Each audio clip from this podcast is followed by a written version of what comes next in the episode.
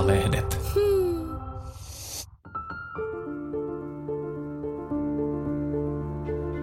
Tämä on Eevan kirjaklubi podcast ja minä olen Eeva-lehden toimituspäällikkö Anna-Leena Jalava. Tervetuloa mukaan. Podcast on nauhoitettu livenä ja yleisö on voinut esittää kysymyksiä. Kirjaklubin tämänkertainen vieras on kirjailija Katja Kettu, joka on maagisen realismin mestari. Hänen uusinta romaaniaan Erään kissan tutkimuksia saatiin odottaa viisi vuotta. Katja kutsuu kirjaa toistaiseksi henkilökohtaisimmaksi teoksekseen. Se käsittelee muun muassa lapsettomuutta ja vallan teemoja, eikä sen syntyprosessi ollut kaikilta osin helppo. Nyt, kun kirjoittaminen on taas alkanut sujua, Katjan mielessä on jo monta tarinaa. Jostain niistä syntyy kenties seuraava romaani. Tuo kirja oli, sitä oli tavallaan niin, niin helppo tehdä, mutta sitä oli todella vaikea tehdä. Ja sitten mulla oli myöskin semmoinen tunne pitkään, että osaanko me enää kirjoittaa ja pystynkö minä luomaan tämmöisen romaanin. Ja sitten kun sitä alkoi tulla ja kun se saatiin valmiiksi, niin on mulla semmoinen aika tyytyväinen ja kiitollinen olo. Että mikä siitä teki helppoa ja mikä toisaalta vaikeaa, niin kuin mainitsit? Tämä romaani on aika henkilökohtainen. Tässä kerrotaan erään kirjailijan keskenmenosta ja siitä, kuinka hän menettää kykynsä kirjoittaa. Ja sitten tämä myöskin kertoo työyhteisön valtasuhteista tai sananvallasta. Se oli mulle tosi tietysti henkilökohtainen ja hankala aihe ja me luulen, että me vähän tarvin tuota kissaa. Ehkä siihen, että Kettu olisi voinut kirjoittaa tätä kirjaa, jos kissa ei olisi ilmestynyt. Ja me en myöskään halunnut tehdä tästä sellaista niin kuin liian henkilökohtaista tai niin kuin sillä tavalla autofiktiota, että kuitenkin halusin tehdä korkeatasoisen kaunokellisen romaanin ja halusin, että siinä on se maaginen realismi mukana. Ja toisaalta minä taas olin tosi kiinnostunut mun suvun historiasta, mun iso iso äidin historiasta. Tässä on semmoinen iso iso äiti tai esiäiti Eeva, joka ilmestyy tai jonne kissa myöskin joutuu siihen aikaan – mua, mä olen halunnut kirjoittaa tästä ajasta ja mulla on sellainen mun mummon lapsuuden koti on tuolla pohjoisessa, jonka mun iso, iso isä taas on rakentanut omin kätösin suunnilleen ilman nauloja ja siis oli puutteen perällä. Ja hän on niin kuin luonut talon tavallaan niin kuin hirsistä, toki salvonut hirsiä ja tehnyt tyhjästä. Ja tämä kertoo myöskin niin kuin rajan historiasta ja niin kuin Venäjän rajan pinnassa elämisestä. Se kiinnosti, miten nämä kaikki saataisiin nyt sitten niin kuin yhteen. Tämä tavallaan mun oma henkilökohtainen tarve ja paine kirjoittaa omaa tekstiä ja sitten kuinka saisin myöskin sen historian, sen Suomen historian, sanan historian, suomalaisuuden historian, vallan historian siihen mukaan. Ja se oli aika, jotenkin aika hauska, mielestäni hauska oivallus, kun se kissa sinne tupsahti. Joskus minun kirjailijaystävän kollegan kanssa mietin, että mikähän mietittiin tällaisia kirjailijaa, tai siis noita mm, kertoja-asetelmia, että mikä voisi olla semmoinen hölmöön mahdollinen. Mistä me keksittiin tämmöinen, kun Kafkalla on semmoinen erään koiran tutkimuksia, niin että erään kissan tutkimuksia voisi olla hauska. Ja nyt se kissa sieltä sitten, kissa sitten saapui. Ja kaikki tämä oli niin kuin hauskaa ja tavallaan aika helppoa, mutta sanotaan, että vaikeaksi tästä teki sen, että tämä on niin henkilökohtainen ja kuitenkin jossain vaiheessa täytyy itsensä irrottaa siitä kirjoittajasta ja, ja ryhtyä omaksi niin kuin editorikseen ikään kuin. Että sitten mun täytyy kuitenkin aika kylmähermoisesti miettiä, että miten tätä juonta viedään eteenpäin, mitkä tässä on niin kuin jännitteet ja, ja tota, miten sitä kuljetetaan niin kuin lukijan kannalta. Että kyllä mulla välillä tuntuu aika niin kuin hassu hassulta se, että yksi osa minusta haluaisi vaan niin kuin olla sillä tavalla niin kuin, peiton alla ky- kyyryssä, ja niin kuin, että en halua puhua tästä asiasta nyt ollenkaan enää. Sitten toinen, toinen tuota, osa minusta kirjoitin tätä Otavalla. Mulla annettiin oma huone sinne niin me teen sitä sillä tavalla, että mulla on siellä niin paperiarkkeena tuo, ja sitten mä niin, niin kuin monesti olen visuaalinen ihminen, niin sitten konttailin siellä välissä, että nyt otetaan tuosta pois, pistetään tuolle pois. Tämä on kyllä todella, todella outo, niin kuin, että On ihana kuulla, että tällaisena digitaalisena aikoina työ voi olla noin fyysistä. Niin, joo. Ja sitten me ehkä olen, vaikka olen tehnyt elokuvaakin, niin me ehkä olen vähän, että vähän silleen pöhkä, että me tarvin sitä visuaalisuutta, että me näen ne paperiarket, me pystyn näkemään, että tuosta otetaan pois, tuosta ruksataan, mm. tuosta lähti sivuja, niin se niin kuin helpottaa mua niin kuin, eh, miettimään sitä rakennetta. Ja sitten myös, että tuossa on vähän silleen hankala ehkä se, niin kuin, se saattaisi olla hankala rakenne, että siinä on maagista realismia ja sitten siinä on aika omakohtaista ja tämmöistä epokkia, että miten ne kaikki loksauttaa paikalle, niin ei ole helppoa, tai siis on vaikeaa tehdä helppoa ikään kuin. Ää, toi, toi mua kiinnostikin siinä lukijana, että siinähän on siis valtavan isoja teemoja, kuten sanoit, ja sitten kuitenkin se etenee hyvin jouhevasti ja luontevasti. Niin kuinka paljon oli sitä kirjoittamisaikaa ja kuinka paljon editointiaikaa suhteessa tekoprosessiin? No emme osaa ihan sitä sanoa, mutta onhan tähän tehty, me, mulla on vähän semmoinen hölmyt tyyli, että me menen pikkasen perse edellä puuhun, sanotaanko näin. Että sitä, me on vasta, jossain vaiheessa teksti alkoi tulla, niin me annan tulla sitä tekstiä. Tähän on varmaan tähänkin kirjoitettu jotain 700 sivua. Että se on kirjoitettu, on poistettu. Sitten tuossa kesällä vielä tehtiin semmoinen vähän niin kuin iso editorinen, että tässä on tosiaan kissa on se pääkiertoja ja sitten on nykytaso, missä on kirjailija ja sitten on se mennyt aikataso, missä on, on tämmöinen Eevan ja Mahten rakkaustarina ja kertoo sisällissodasta ja niin edespäin. Niin ne niin kuin käännettiin toisinpäin. Niin tuossa lopussa oli kyllä semmoista, se oli aika hurjaa, että kääntää, että jos me käännän niin tämän valikan siirrän tuonne, niin tuokin siirtyy tuonne. Niin kyllä sitä edittiaikaa tuossa tehtiin aika silleen kovaa kuitenkin, ehkä puolitoista kuukautta. Ja oli hienoa, että mulla oli kustannustoimittaja ja koko niin kuin se, se Otavan porukka oli myöskin sillä tavalla, että niin kuin sai sen työrauhan ja sitä tosiaankin tehtiin vähän niin kuin rakkaudella sitä kirjaa. Poikkesiko se edellisten romaaniesi prosessista miten paljon? No mun edellisten romaanien prosessista ei välttämättä, että mietin aika paljon teen taustatyötä ja tykkään sitä edittivaiheesta. Ja sitten me olen vähän semmoinen, just semmoinen oman elämäni ö, orjapiiskuri tai joku natsahtava henkilö. Minä tavallaan tykkään myöskin sen lopussa, että sitten niin kuin, sit nyt ei leikitä, nyt tapetaan, niin sillä todellakin niin kuin vedetään sitä niin kuin, mahtavasti vedetään sitä matskua sieltä mm. pois. Et sanotaan, että sitten on jossakin muissa projekteissa ollut, jossa ei sitten tavallaan tuota hommaa ole tehty niin kuin ihan loppuun asti ja se ei niin kuin tunnu, se tuntuu kirjailijasta jotenkin semmoiselta välinpitämättömältä suhtautumiselta Joo. sitten siihen kirjaan. Joo.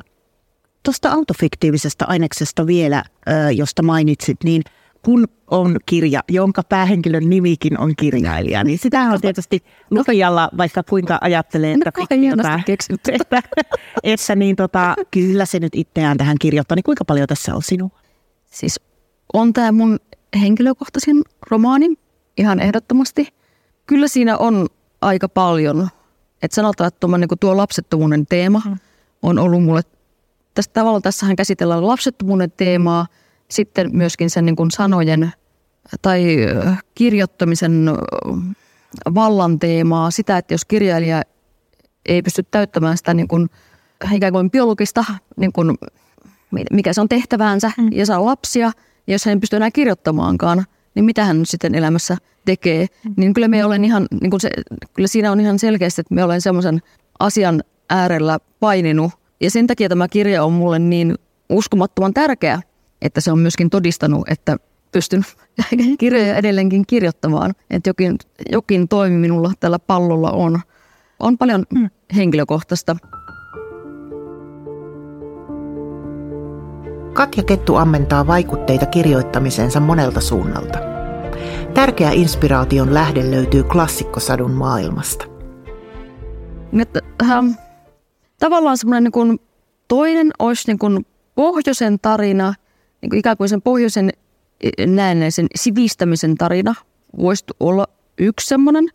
Ja sitten toinen muun tekisi, en ole, en ole ainoa, joka on sitä keksinyt, mitä tässäkin tehdään, vähän tämmöistä vastakirjoitusta ikään kuin meidän ihmisten niin kuin ylivoimaista kaikkivoipaisuutta vastaan, niin ehkä tämmöiset teemat mua kiinnostaa, että tässähän kissa miettii, tavallaan ylhäältä päin ihminen näyttää pieneltä ja sitten tavallaan myöskin alhaalta päin, tai siis kissasta päin ihminen näyttää aika naurattavalta.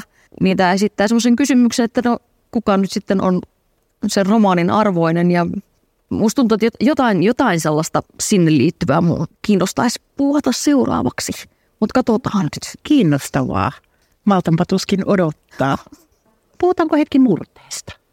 Puhutaan. Joo, tässä on ihastuttavasti käytetty väljästi sanottuna pohjoisen murretta. Mikä on oikea Lapin murre? No kun en tiedä, että se ei, se ei ole Lapin murretta, kun sillä olisi kuitenkin niin kuin itä ja länsi. Ja sitten tavallaan tuossa on tuosta niin kainuun murretta ja mä se on vähän semmoista ketun kieltä. Että mä en ole, mä en ole hirveästi itse asiassa tässä miettinyt sitä. Että to, toki olen lukenut murrekirjoja ja toki on silleen niin kuin hauskaa selailla kaikenlaisia sanontoja ja miettiä niitä, mutta niin kuin, nyt me olen oikeastaan vaan niin kuin rätkinyt vähän sitä, niin kuin, että nyt, nyt antaa vaan tulla. Että kyllä se, niin kuin, me olen luottanut siihen, että se kieli kantaa. Että mun ei kauheasti tarvinnut pinnistää sitä. Oliko sulle alusta saakka selvää, että tuut käyttämään murretta? Ei. Itse asiassa me mietin sitä, että kissa varmaan vihaa sitä murretta. Että se varmaan niin nyrpistelee nenäänsä sellaiselle puuhalle. Ja onhan tuossa toi murrehan on aika voiko sanoa, että on lievää murretta, mutta ei se, se, se, se, se ei kuitenkaan musta ole niin hirveän läpitunkevaa tuossa teoksessa. Joo, että helposti niin kuin, tavallaan ensin teki mieli verrata vaikka Rosa Liikso, niin mutta se ei kuitenkaan. myöskin, että ei, se, ei ole menty niin syvälle. Niin Joo. Se. Joo. Millainen merkitys sillä on sulle itsellesi tuolla murteellisella puheella? No on siinä, on sillä, se, silloin semmoinen, minä rakastan aina kun lähtee junalla pohjoiseen ja sitten kun mennään sinne Lappia päin, Rova, no onko Rovaniemet Lappia, mutta sinne ja sitten kun alkaa kuulla sitä semmoisen poljento se mies ja jotenkin se, musta se on vaan niin kuin, se on ihana tapa puhua, se on ihan niin tapa niin kuin keinua sanoissa mm. jollain tavalla. Kyllä se on mulle tosi tärkeää, mutta me huomaan, että me sitä unohda. Joo. Kyllä myöskin, että se niin kuin vaatii. Sinne Joo. täytyy, lähden tällä viikolla jäämerillä käymään. Katsotaan, mm niin, sä mainitsitkin jossain haastattelussa sitä jäämeri on sulle merkittävä. Mikä siinä viehättää? No siellä tuntee itsensä tarpeeksi pieneksi ainakin, että se niin kuin itsensä kaikenlainen ylen, ylentäminen ja oman navan kaivelu niin tuntuu aika tyhjänpäiväiseltä, kun siellä on jotenkin se meren ja tuulen kaiken armoilla. Sitten kysyn pienen ja vaatimattoman kysymyksen, miksi kirjoita? se on ihan hyvä kysymys. Me, no tuo kirjahan sitä nimenomaan vähän niin kuin kyselee, tai että miksi olen, miksi olen olemassa. Niin sitten me olen vähän miettinyt, että ehkä minun tarkoitus tässä maailmassa on kirjoittaa sitten nimenomaan suomen kieltä ja jotenkin käyttää sitä ja rikastuttaa sitä ja, ja käyttää sitä sananvaltaa. Mm. Milloin sulle tuli ensimmäistä kertaa tämmöinen ajatus, että haluat kirjoittaa? Minä tykkäsin tarinan kerronnasta ja me opin aika nopeasti pienenä lukemaan ja kirjoittamaan – muistan, että, tai siis en itse asiassa muista, mutta äidillä oli semmoinen, se oli jossain kokouspalaverissa ollut, että sitten sillä oli, olin taakse semmoisen hienon novellin, olin kirjoittanut, että katsoimme auringon laskua, sitten aurinko laski, palvelustytömme Maisa huokasi ja lähti. Meillä ei tämän palvelustyttö Maisa on Oli siellä Ihana. olin, siis muistan niin kun pienenä, kun ei pystynyt kirjoittamaan, niin vieläkin välillä tuntuu, että ajatukset laukkaa niin paljon nopeammin. Niin kaikkea ei hissaa. Mulla on varmaan Hilton maailma ollut siinä. Niin kun päässä semmoista kartanoromaania olen siellä. Et ole ajatellut paralta Maisaan nyt? En tiedä, mutta Maisa fuukasi ja lähti. Mites tota, saatko paljon palautetta sun kirjoista? Nyt me itse asiassa olen saanutkin – Meillä että meidän niin moneen vuoteen oikeastaan on saanut näin paljon palautetta, kun nyt me sain viime yönä, olin saanut semmoiselta lappilaiselta ukkelilta, joka oli, että hän, hän ei ole nukkunut, hän on lukenut kolmeen asti ja sinun sana on hyvä. Niin että nyt on, lähtee kovat kehut Joo. käyntiin. Ja nyt minusta tuntuu, että tässä kirjassa saattaa olla sellaisia teemoja, niin kuin se, no tämmöisiä ihan perustavanlaatuisia olemassaolon teemoja, että mä oon saanut monelta sitä palautetta ja sitten myöskin naisilta, että on rohkea ollut kirjoittaa tällaista ja myöskin miehiltä, että ovat pystyneet samaistumaan joihinkin. Ja sitten aina ihmiset yllättyy sitä, että kun minä ajattelin, että kun kettu kirjoittaa, niin se on ihan kauheaa, mutta tämä olikin tälleen, että niinku, minua välillä nauratti ja tämä olikin helppoa. Mutta tämä on tosi kiva, koska sitä on silleen, sitä on yritetty mm. rakentaa. Oli hyvä, kun otit tuon naurun esille, koska tässähän on myös varsin niin kuin, tämähän ei ole mikään umpisynkkä kirja suinkaan, vaan tässä on sellaista tietynlaista rehevää huumoria. No niin, sitten ajattelin. Joo, se, jos kertoo näin juoniselosteena vaan henkioppasta ja, ja surullisesta niin, kohtausta, niin se kuulostaa helposti mm. kauhean synkältä. Ö, onko sulla jokin palaute, joka olisi jäänyt erityisesti mieleen näinä vuosina? Ei, nyt, nyt me olen kyllä ihan tyhmä, mutta kun nyt on Aleksis Kiven päivä, niin minulla yksi lukija pisti viestin, että siihen olet Aleksis Kivi, mutta paremmin. Pakko sanoa tämä. Tämä on kova. Nyt, Joo, nyt, nyt lähti vähän tuolla kovaa ja korkealta. Kyllä. Mutta joo, ehkä se, se on niin kuin kova, jos joku sanoo, että se on, joku on ymmärtänyt sen, koska sitähän me teen, että näillä sanoillani kurkottelen. Että joku tajuaa, että mistä täällä, mistä, mistä mie olen yrittänyt kirjoittaa, niin siitä tulee aina semmoinen niin kuin kiitollinen olo, että jossain samassa maailmassa täällä pyöritään. Siitä onkin hyvä siirtyä yleisökysymykseen. Kuulija kirjoittaa, että hän on kovin vaikuttunut ollut vahvasta tunnelmasta sun romaanissa Kätilö, joka oli kolmas romaanisi ja oikeastaan sellainen voi sanoa jopa läpimurtoteos. Et Joo. Mitä menetelmiä käytät luodaksesi niin vahvaa ilmaisua? Käytkö esimerkiksi tapahtumapaikkojen kaltaisissa kohteissa? Joo. Me, no Kätilössähän ollaan jäämerellä.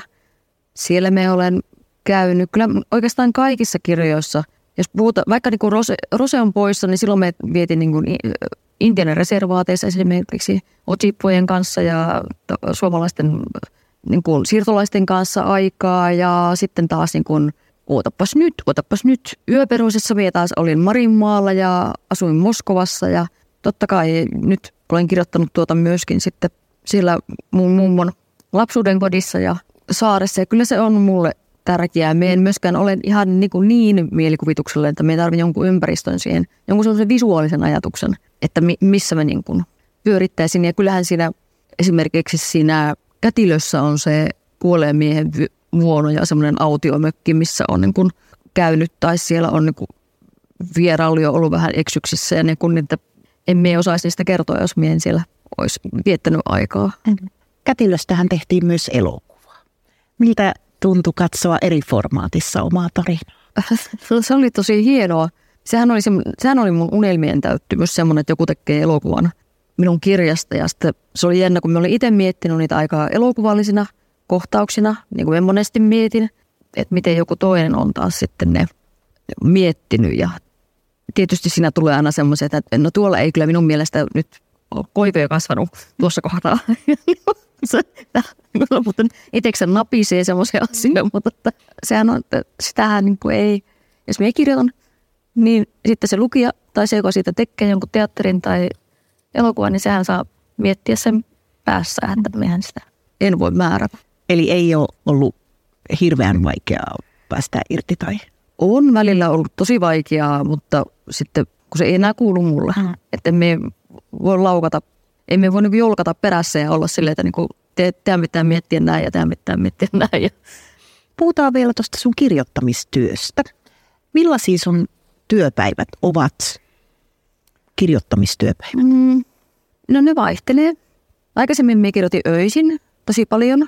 Se oli tiettyyn pisteeseen asti tosi hauskaa. Silloin kun maailma nukkuu, niin on hyvä kirjoittaa. Mutta nykyään me pyrin enemmänkin siihen, että se, se väsyttää itse asiassa aika paljon. Että sitä miettii koko päivän sitä kirjoittamista, sitten sä rupeat illalla kirjoittamaan. Ja sitten olet vähän niin kuin tikissä tai jännittynyt ja yli niin kuin kierroksilla – niin se on vähän hankala yhtälö. Niin helpompaa on ehkä se, että yrittää, joka joskus onnistuu, että aamuisin herää, kipittää joko työhuoneelle tai useammin se, vaatta me herään, pistän pannun päälle, sitten me avaan läppärin ja sitten yritän tavallaan sillä samalla unen semmoisella, että ei ole vielä se päivän semmoinen arki, minä ei ole tunkenut siihen. Niin sitten me yritän siihen väliin ikään kuin kiilata. Minkä mittaisia sun työpäivät No nyt lopussa oli ihan älyttömiä taas sitä semmoista 16 tuntia ja sitten aina kun vaan herää, niin sitä vaan uudestaan. Mutta sitä ei ihminen jaksa, enkä suosittele. Ja siis älkää ihmiset tehkö niin. Ja siis myöskin se, että niinku, musta tuntuu, että niinku naiset tekee helposti niinku liikaa. Että ne niinku ehkä on hankalampi, ehkä, ehkä väittäisin, että naisille on vaikeampi tunnustaa sitä, että en olekaan laiska, jos olen vaan nyt väsynyt ja fysiikka alkaa sanoa, että niin kun nyt siihen vaan kykene, niin ymmärtää vaan se, että pitäisi sellaiset rajat, että nyt me kirjoitan neljä tuntia, sitten me syön, sitten me hoidan asioita, sitten me illalla mietin kaksi tuntia korkeintaan niin kuin editointia ja sitä uutta päivää, niin se on kaikkien kannalta mm. parempi niin. Äh, onko sulla tietty yleisö, jota sä ajattelet kirjoittaessasi? Tai kenelle kirjoitat? Kyllä me vähän on, tämän kirjan kanssa ehkä me mietin vähän semmoista niin kuin lapsellista ajatusta. Että jos me olisin 19-vuotias lukiolainen, mm. ja silloin me mietin paljon, että mikä, mitä kirja, että haluaisin kirjoittaa, ja missä olisi semmoinen kirja, joka olisi niin kuin tosi mahtava kirja. Ja me mietin paljon, että minkälaisen kirjan me kirjoittaisin. Niin tässä me olen miettinyt vähän, että minkä kirjan me kirjoittaisin sille tyypille tavallaan, että se, hän jaksaisi lukea, hän ymmärtäisi sen, hän jotenkin, niin en ole kirjoittanut sille nyt. Mitäs arvelet, että hän olisi pitänyt? No me toivon, että se olisi, se olisi tykännyt. Me toivon, että siitä se olisi ollut vähän hauska ja vähän kuriton ja vähän sellainen, että ei tarvitse tietää, että onko tässä nyt joku todellinen ihminen taustalla tai ei tarvitse miettiä niin kuin minua, ei, vaan voi vaan lukea sen romaanin. Millainen sä oot lukijana itse? Me olen, äh, kaulokirjallisuudessa me olen hidas lukija, että me mietin mielelläni asioita ja palaan takaisin ja sitten me pohdiskelen jotain kohtaa ja mutta sittenhän mietin aika paljon semmoista taustatutkimusta tavallaan, sitten mä, mä luen niin kuin tietoa ja, ja sitten pistän sitä ylös ja sitten tietysti mä makustelen sanoja ja, ja tota, ehkä mä olen vähän semmoinen lukija, joka olisi, joka kaipaa aikaa lukea. Onko sulla joku lempikirjailija? Olisi kiva sanoa niin kuin joku Pulkakov, että Saatana saapuu Moskovaan oli tosi hieno kirja. Tai Gabriel Garcia Marquez, Sadan vuoden yksinäisyys. Mutta myöskin olisi kiva tuoda joku nainen tuohon, niin, eikä vaan sen takia, että hän on nainen, mutta minusta tuntuu, että mun yksi sellaisia kirjoja, jotka on tehnyt muun suurimpia vaikutuksia, on esimerkiksi niin Tuve Janssonin Muovipoppa ja Meri, niin siinä on, se on jotenkin tosi kaunis ja raisu kirja, jota me aina luen uudestaan ja uudestaan. Ja Tuve Janssonin kesäkirja ja on, on niitä, on, kestäisi. Hmm. Oletko se sellainen, että sä palaat lempikirjoihisi vai, vai mieluummin semmoinen, uut? No välillä me palaan. Just on niin muutamat semmoiset, joita on hauskaa lukea uudestaan. Ja se onkin se niin outo viehätys, vaikka tietää, että miksi haluan palata tuohon – vaikka tiedän, mitä siinä tapahtuu, tai vaikka ihmiset haluaa niin nähdä vaikka joku saman Shakespearen näytelmän uudestaan, tai kuulee joku saman biisin uudestaan ja uudestaan, niin samalla tavalla mulla saattaa olla semmoinen, että kikatuttaa jotkut, joku Daniel Hamsin sattumuksia, niin sitten miksi mua naurattaa 20 vuotta myöhemmin? No, Daniel Hamsin sattumukset ovat kyllä ehkä hauskinta mitään ikinä. Se on ihan tosi hauskaa, mulla on ollut oppilaita, mm. niin mä oon teatterikorkeassa muun muassa opettanut, niin se on tosi jännää, että saa lukea uudestaan ja sitten saa niiden tyyppien, jotka on lukenut sen ensimmäistä kertaa, niin niiden kanssa jutella sitä kirjasta. Niin. Mitä kirjoja sulla on nyt yöpöydällä tai odottamassa lukemista, jos sulla ei ole yöpöytää? nyt me luin tuon Ville Juhani Sutisen, sen Vaivan arvoinen. Se on minusta ihan mielenkiintoinen semmoinen niin katsalmus sellaiseen vähän luettuun kirjallisuuteen, mutta myöskin siihen, siihen maailmaan, että me ollaan nyt aika hektisiä nykyään, niin sitten, että syventyy vaan siihen luentaan. Se on tärkeää. Sitten mulla on, nyt me, mulla katsotaan niin nimet mielestä, jos minä sanon, että miesten syvimmät salaisuudet, niin muistaakseni sen kirjailijan nimen, se on tämmöinen Joo, tiedän tota, kirjan, mutta arvaapa muistanko tässä kohtihan niin ihminen ottaisi Googlen käteen. Niin, mutta onkohan, hän on kuitenkin Pohjois-Afrikasta kotoisin Joo. oleva ö, tummaihoinen mies ja se oli musta jännää, että mä rupesin kuuntelemaan sitä kirjaa ja kuinka tuntuu, että se peti puoleensa niin, että me mietin vaan, että on tässä, on tässä kirjallisuudessa jotain. Joku vitsi tässä nyt täytyy olla. Miten sulla menee ton kuuntelun ja lukemisen suhde? Kumpi, siis, voi, kumpi johtaa? Joo, mä olen huono kuuntelemaan, jos mä en tee jotain. Jos esimerkiksi kun pyöräilee, tiskaa tai ihan kuin koko ajan tiskaisi elämässä, mutta, mutta jos tekee jotain tämmöistä niin käsillään, niin sitten on kiva pistää se kirja kuunteluun. Mutta sitten mulle tulee vähän sellainen hassu olo, että me tipahan helposti siitä toisin kuin taas romaanissa. Ja me tykkäisi, että saa palata takaisin ja miettiä sitä, että mm, tuolla oli tollainen sana, mm, alleviimaan sen. Oletko muuten kuunnellut omia romaaneja? En ole tainnut koskaan kuulla. Tiedän, että ei Ahvo on vissiin lukenut, mutta en, en muistaakseni. Joo, mä ajattelin vaan, että onko se semmoinen, mitä haluaa niin kuin, ottaa silläkin tavalla haltuun. ei, jos, ei tämä mikään johdattele. Ei, joskus tehtiin tuon, se tehtiin semmoista niin kuin äänimaisemointia tuohon piippuhylly kirjaan, niin silloin kuuntelin paljon toi, ootas nyt, Himin kosketin soittaja Janne Puurtinen, niin se teki semmoista, niin silloin me kuuntelin ja sitten mietin niitä, että niin kuin itselläni, että ai tuo olisi tähän piste, onko tuossa oikeasti tuommoinen niin kuin, miten, miten tuo meni tuo lause, mutta, mutta su, suunnilleen. Onko? onko sulla jotain tiettyä kirjaa, jota sä nyt odotat vaikka? Joel Haahtelan ehkä seuraavaa romaania, että me tykkään hänen kielestään ihan todella paljon. Se on musta jotenkin, se on musta hänellä on niin lohdullista kieltä, tai se, se tuo mulle niin semmoisen en tiedä, jonkun oudon ymmärryksen elämästä. Mitä sä toivot kirjoillasi saavasi aikaan? Mm, vallankumouksen. Onpa hyvä vastaus. Pitääkö jatkaa? Jos, jos haluat. Tämä on kyllä niin juhlava vastaus, että kyllä. Okei. Okay. Kun kirjoitat uutta kaunokirjallisuutta, niin onko sulla niin, että joku lukee, saa lukea sitä kesken kaiken? Mulla on muutamia luottolukijoita, mulla on monenlaisia. On sellaisia lukijoita, jotka lukee esimerkiksi historiaosuutta, joku, joka lukee sitä kieliosuutta. Sitten on sellaisia lukijoita, jotka on silleen, että niin kuin minä sanon sitä, kun alkaa kyllästyttää. Ja sitten sellaisia niin kuin lukijoita, jotka on silleen niin kuin ihan kaveripohjalta voi sanoa, että niin kuin, nyt en kuule ymmärtänyt yhtään sun jutustas. Niin. Mutta siis joo, olen, olen silottu hyvillä lukijoilla. Eli voit hyvinkin keskeneräisessä vaiheessa näyttää? Kyllä me näytän aika keskeneräisessä vaiheessa. Ja varsinkin jos me innostun, niin sitten me saatan lähettää jo kustannustoimittajallekin semmoisen, mikä sitten hällä, kun mulla on päässä, että tässä on tämä maailma, ja minä näytin tämän pätkän, innostu, niin sitten hän on sen, että mitä tämä nyt on.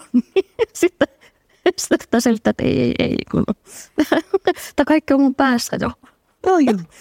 No jos ajattelet nyt sitä, että, että se, se tuota Katja Kettu, joka julkaisi ensimmäisen romaaninsa, mm. Surujen keräjän, ja sitten tämä, joka, Katja Kettu, joka, joka on nyt erään kissan tutkimuksissa menossa, niin mikä kaikki on muuttunut?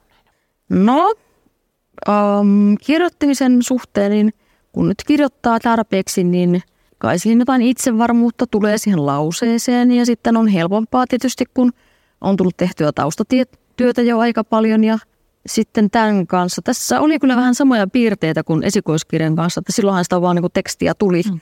Ja tässä oli myöskin vähän sama, että tästä teksti, tässä oli niin tekstin riemua, mikä saattaa kadota, mikä katosi aika moneksi vuodeksi. Ja silloin me monestikin oli sellaista pinnistelyä, että nyt me teen tämmöisiä lauserakenteita ja nyt mulla on näen nyt, niin kun, katsokaa kaikki kuinka, kuinka fiksusti olen täällä kaiken sommitellut, niin semmoista, semmoista tarvetta ei ole. Ehkä kirjailijana toki on eri asia olla 20 kuin 40, että sanotaan, että mulla on ehkä hankalankin niin vittuilla suoraan sanoen. niin kuin, toki se on mahdollista, mutta siis niin, ihmiset aikuistuu. Niin, ja mikäpä se siinä, sehän on hyvä asia. Onko nyt vai silloin ensimmäisen aikaa helpompaa?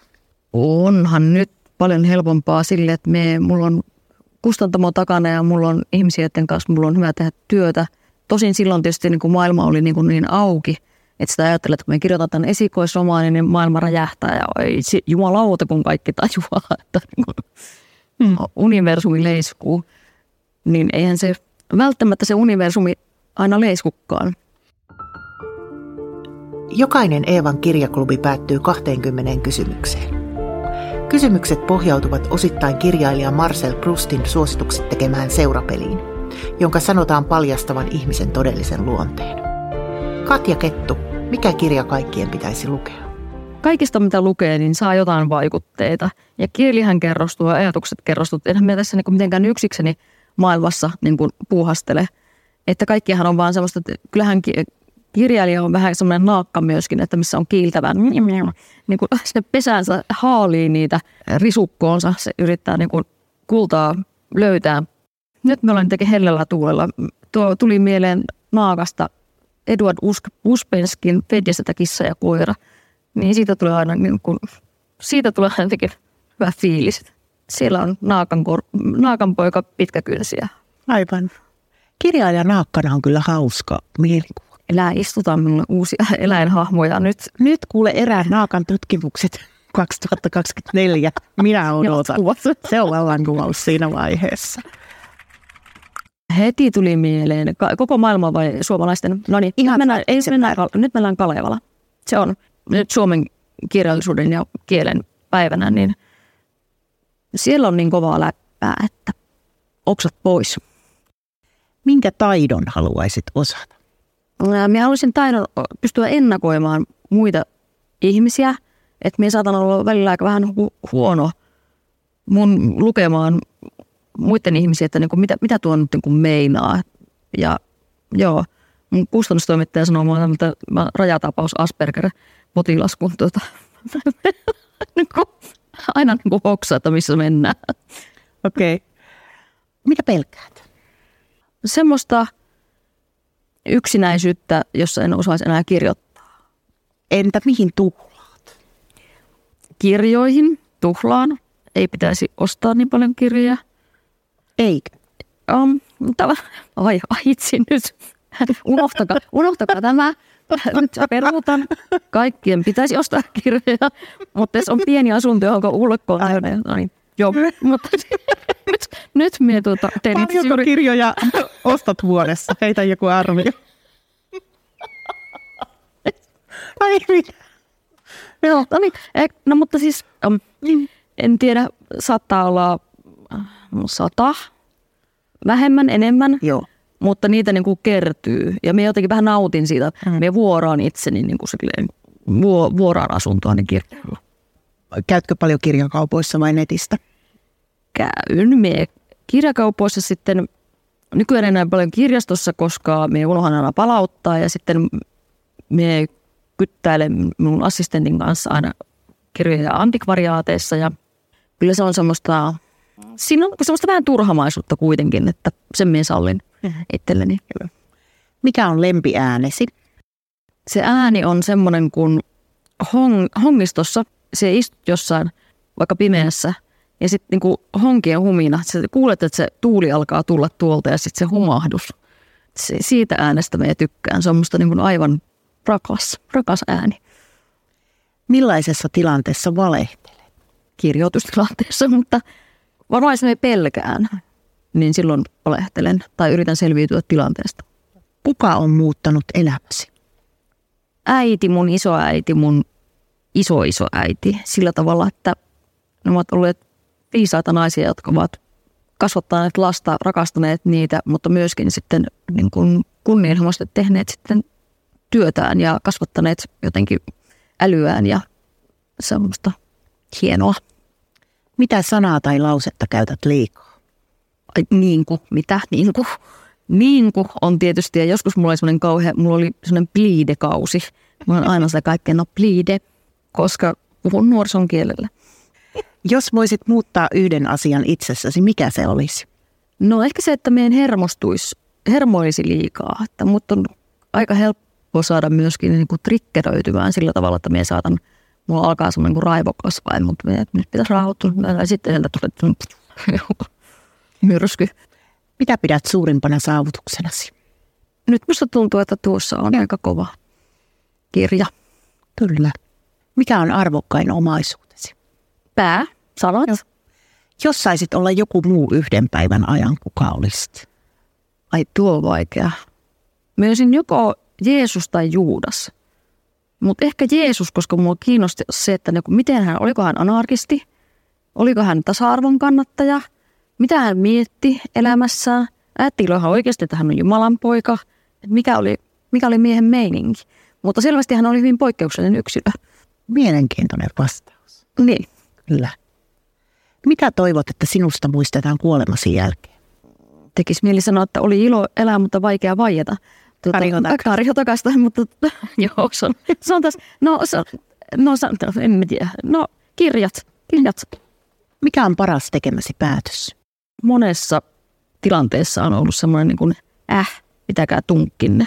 Tavallaan olosuhteet menee tarpeeksi hankaliksi, mikä on monen myöskin naisen juttu. Siis, että siedetään, siedetään, siedetään. Sitten tulee semmoinen äh, pitäkää tunkkinne, Joo. lähtee. Niin se on ollut tavallaan niin kuin tilanteessa kuin tilanteessa yleensä se oikea ratkaisu.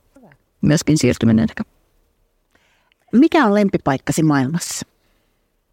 Sanoisin jäämeri muuten, mutta ehkä nyt on ollut se mun mummon lapsuuden kodin saunan vera, tai kuisti, kun on uinut ja saunut ja uinut ja saunut. Ja siinä istuu hyttyset olkapäillä. Ja siinä vaan miettii, että ei tässä, tässä sitä ollaan. Mm, Se on aika, se on aika hyvä paikka. Mikä on hyödyllisin rutiinisi? No varmaan hyödyllisin rutiini on hoitaa mun kissoja, niin kuin se on kissojen kannalta hyödyllisin, että pysyvät elossa. Montako kissaa sulla on? Kaksi löytökissaa Joo. on nyt. Minkä neuvon antaisit nuoremmalle itsellesi, jos voisit? No kyllä se siitä, sanoisin. Ja ei kannata tyytyä nyyttyyn, vaan kannattaa pistää kynttä ketoon. Mitä olet oppinut rakkaudesta? Se on maailman suurin asia, mutta sitä ei oikein voi vaatia. Hyvin sanottu. Minkä suhteen muutit viimeksi mieltäsi? No nyt menee, mietin tänään, että syönkö sussia vai syönkö. Mä en tiedä. Itse asiassa mietin, että tota, kiukkupäissäni, että pitäisikö pistää tänään pelkät kumpparit vai maihärit jalkaan, mutta sitten pistinkin tämmöiset nätit suomalaisen suunnittelijan tota, kengät. Hienot kengät. Niin ajattelin panostaa silleen Hyvä. toisten takia myöskin. Oo, se on ihan. Ja viimeinen kysymys, mikä herättää sinussa toivoa? Ihmisten välinen ystävyys. Se, että jos löytää toisen ihmisen ja tuntuu, että se tulee sanoilla vastaan. Miltä Eevan kirjaklubi kuulosti? Jos tykkäsit, kerro siitä kaverillekin. Seuraavaksi klubin vieraaksi saapuu kirjailija Chell Westö. Lue lisää osoitteesta lue.eeva.fi kautta kirjaklubi ja seuraa Eevaa Facebookissa ja Instagramissa. Ensi kertaan. A-lehdet. Hei, minä olen Eevan päätoimittaja Mari Paalosolo Jussimäki. Tämän podcastin lisäksi Eeva on paljon muutakin. Eeva-lehden sivuilla kohtaat joka vuosi yli 160 rohkeaa ihmistä. Toivon, että tilaat Eevan ja tulet mukaan. Kurkkaa hyvä tarjous osoitteesta lue.eeva.fi kautta tutustu.